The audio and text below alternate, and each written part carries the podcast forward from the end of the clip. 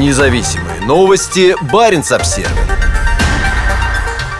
Иностранец попросил в Норвегии убежище после незаконного перехода границы с Россией. Полиция расследует факт нелегального пересечения российско-норвежской границы в Финмарке. Иностранный гражданин незаконно пересек границу между Норвегией и Россией. Попав в Норвегию, он попросил убежище. Об этом сообщает Дагбладет со ссылкой на начальника полицейского штаба полицейского округа Финмарка. Именно в этом регионе был задержан нарушитель. Границу он пересек в районе Пасвикдален. Иностранец пришел в частный дом в приграничной зоне и попросил помощи. Мужчина был задержан пограничным патрулем норвежских вооруженных сил и полиции. Мужчина подал прошение о предоставлении убежища в Норвегии, сообщил начальник штаба Тарье Сирма Телефсен. По информации полицейского, сейчас правоохранительные органы работают над установлением личности человека. О незаконном пересечении границы норвежским пограничникам сообщили также и их российские коллеги, обнаружившие следы нарушителя.